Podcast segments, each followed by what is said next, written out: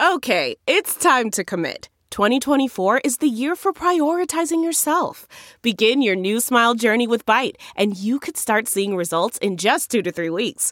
Just order your at home impression kit today for only $14.95 at Byte.com. Byte Clear aligners are doctor directed and delivered to your door. Treatment costs thousands less than braces. Plus, they offer financing options, accept eligible insurance, and you can pay with your HSA FSA. Get 80% off your impression kit when you use code WONDERY at Byte.com. That's B-Y-T-E dot com. Start your confidence journey today with Byte. Follow Monica on Twitter at Monica On Air Talk, on Facebook at Monty Matthews. This is How You Live Life with Monica Matthews. Happy State of the Union Day tonight at 9 p.m. You can catch the president, who will hopefully steer clear of any impeachment speak. That at least is what most of Americans polled have said they would prefer he do this evening. They would prefer that he stick to the things that he's actually accomplished to basically fly in the face of the impeachment and the Democrats as opposed to answering to the impeachment and any and all of his critics.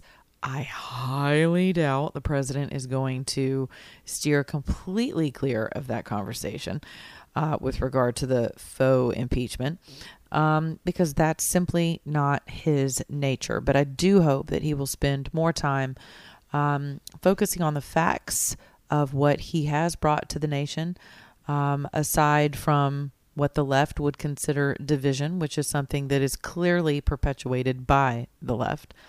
Um, but I certainly hope what others do and that he will stick with, um, you know, what he's done in, in the way of uh, military funding, um, jobs for, uh, gosh, both my, all minorities, uh, both the Hispanic population as well as the black population. Um, I think that's important. Those are things that really matter to people. Stimulating the economy, our standing again in, uh, internationally is something that the president can very soundly uh, stand upon. Um, it'll be interesting. I'm looking forward to it. I actually thought about hosting a uh, State of the Union party, but uh, I think I'll just uh, grab a libation and sit back and and enjoy the show.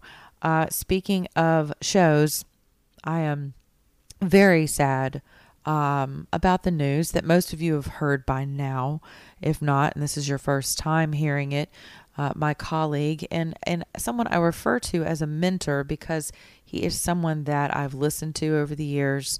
Um, I respect greatly. I enjoy his form of entertainment and, and his understanding of his lane in uh, conservative talk radio.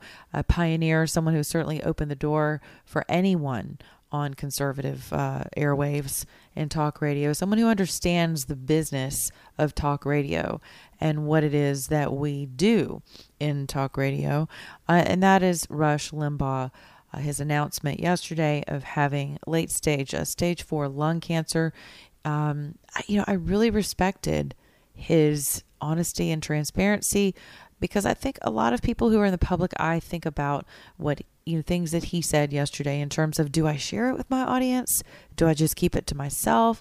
Because let's face it, there are a lot of hateful people in the world. As soon as I posted a prayer request to my own followers to pray for Rush, um, immediately there were disgusting human beings that came out of the woodwork celebrating his illness. Yes, I said celebrating and clearly people um, on the left. And I don't care who you are, um, we should not be celebrating each other's demise in the way of failing health. Um, you know, Elijah Cummings, it's no secret, I was no fan of his, um, but at the, you know, announcement of his death, it was grievous to me. Um, John Lewis in my state of Georgia, my congressman actually. Um, he, uh, you know, just announced recently, I believe he has pancreatic cancer. That is nothing to celebrate. Nothing. It is pathetic and, and just putrid that another human being who's been given, you know, oxygen from the same source and uh, life and blood from the same source of all creation would celebrate the um, untimely uh, potential uh, failing of health to the point of death of another. It's just completely unacceptable. But I would ask you to pray for Rush Limbaugh and his family. Um, I do believe in the power of prayer. He sounded very optimistic yesterday, uh, but decided to be honest with his audience because you will hear people filling in for him on the regular as he seeks treatment and uh, of what I'm assuming will be an aggressive form of treatment. And I'm praying for his ability to overcome this malignancy. You know, something I studied years ago, and uh, when I was just beginning in ministry, was because I'm an I, at my core I'm an etymologist. I love words and I love the root of words, um, because at the at the gosh at life's epicenter are words. Otherwise, nothing really matters. Nothing has meaning. Words are just words without a meaning behind them, right? I think the English language is actually devoid of um, of of the richness and the fullness of what language can bring to a culture, and we see that by the dumbing down of our language daily, whether it's through the Urban Dictionary, um, you know, just cultural uh, euphemisms. I mean, it, it's just um, colloquialisms. You know, colloqu- colloquialisms, say that three times as fast as you can, um, are one thing. But when we start accepting um, just the bastardization of something as crucial and as beautifully poetic and life giving as words, right? I think we just we we really do ourselves a disservice and we pay tribute to the demise of our civilization. But I was looking up the term uh, malign. for some reason, I was studying something about the devil, and he's the great deceiver. He is he, he maligns, you know. And for one thing that God hates is people who lie on other people's. Adam Schiff, um, uh, people who lie on each other, people who give false, um, who shed false light on people um, and and bear false witness, right? Which is to lie on someone, um, which you could easily surmise from this impeachment. But God hates that. When people say God is love, God doesn't hate anything. I'm like, that is not true. Read your Bible. God hates evil, and liars are considered wicked in in a holy and perfect and truth bearing God's eyes and heart and mind. Sorry, but to malign is the root of malignant. Now think about that. Think about what happens when cancer takes hold of someone's cellular makeup in their body you are essentially lying.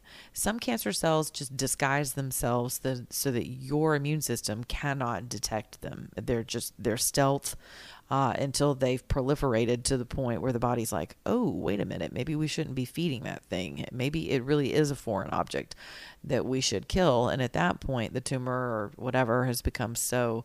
Um, uh, so big that and, and has taken up so much territory has lied its way through so many cells through through so many layers of of organs in the cellular structure of your body that your entire body believes the whole lie. Think about that. If God's word is truth and God's word says that he came to forgive all of our sins and to heal all of our diseases. Does that exclude cancer? And sure, you can have, uh, you know, I mean, listen, some people are like, well, you know, he smoked cigars most of his life. Well, yeah, but there are a lot of smokers who are 95 years old still smoking, by the way, smoking, joking, and, and toking and drinking at night, and they're still kicking. So, how do you explain that? Some people will race to, well, you know, God is punishing, and, and I don't subscribe to that uh, because God is the God of life. He's not the God of death. He's the God of life, and He's the God of truth. I heard Sean Hannity yesterday when the news broke, and it, it, it all came at me simultaneously. I had colleagues texting about it, and then I heard Sean on his radio program. I happened to be in the car traveling, and um, and he did a very nice job of, you know, just a very heartfelt job of um, of informing his audience of what he had just learned, and um, and I thought it was just uh, he gave gave uh, just paid homage to someone who's um, who's poured into a lot of us, and, and especially just in the country, in the way of of informing the masses and doing it and doing it well, um, and doing it with just an unbridled sense of um, patriotism. Right when I think of Rush Limbaugh, I think patriot. So um, keep him in your prayers. But maligning, think about that one. To malign someone is malignant. So we pray for Rush in faith and we pray and we stand uh, with his faith.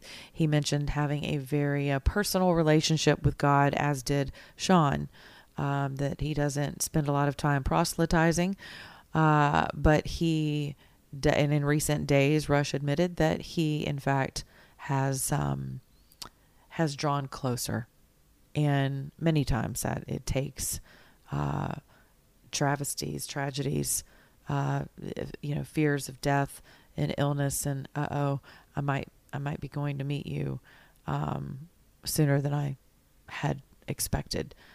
Um, but many advancements have been made where lung cancer is concerned, and so we are praying and hoping that this is not the end of the road for my colleague. Uh, Rush Limbaugh. Okay, so don't forget tonight, State of the Union, 9 p.m. Uh, the Iowa caucuses. Boy, I would be remiss if I didn't uh, mention those. what a nightmare, right?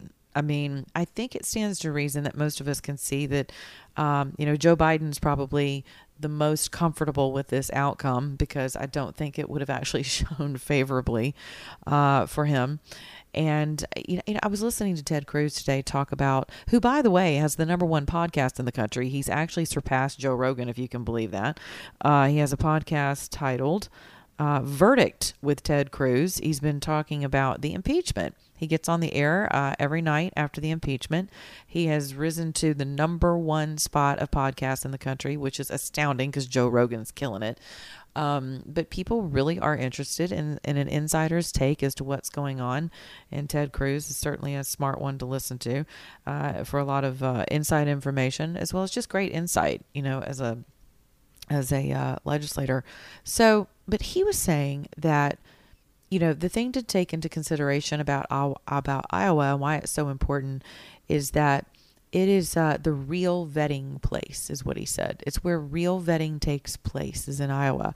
You're not going to uh, because it doesn't have the same money that's being spent as uh, influencing the election as uh, as big states do so Iowa is the kind of the you know the grassroots, if you will. You're you're going to be invited into people's living rooms and asked the hard questions, um, you know the face to face questions. And so it does. Iowa caucus, you know, Iowa caucuses do say a lot. And for um, for for the Democrats to have botched this, I think it's priceless it, again, this goes back to the hanging on your own gallows uh, Esther analogy of Haman in the Old Testament. But you know, you set a trap for the president. You've you've decried nothing but foul with regard to elections and people are cheating and the Russians, and it's like, mm. uh, you're going to be hard pressed to prove that this was the Russians. Uh, or uh, or Ukraine.